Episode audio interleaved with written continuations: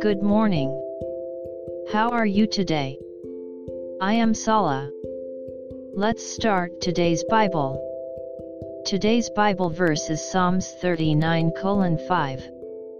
I'll read. Indeed. You have made my days as handbreadths.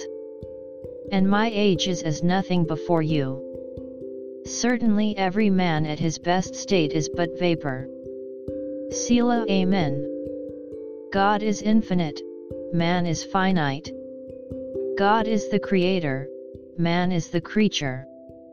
Human life is short, and we wonder what we are living for. Here, our life is described as handbreadths, nothing, and vapor. As it is, we can only feel unmotivated.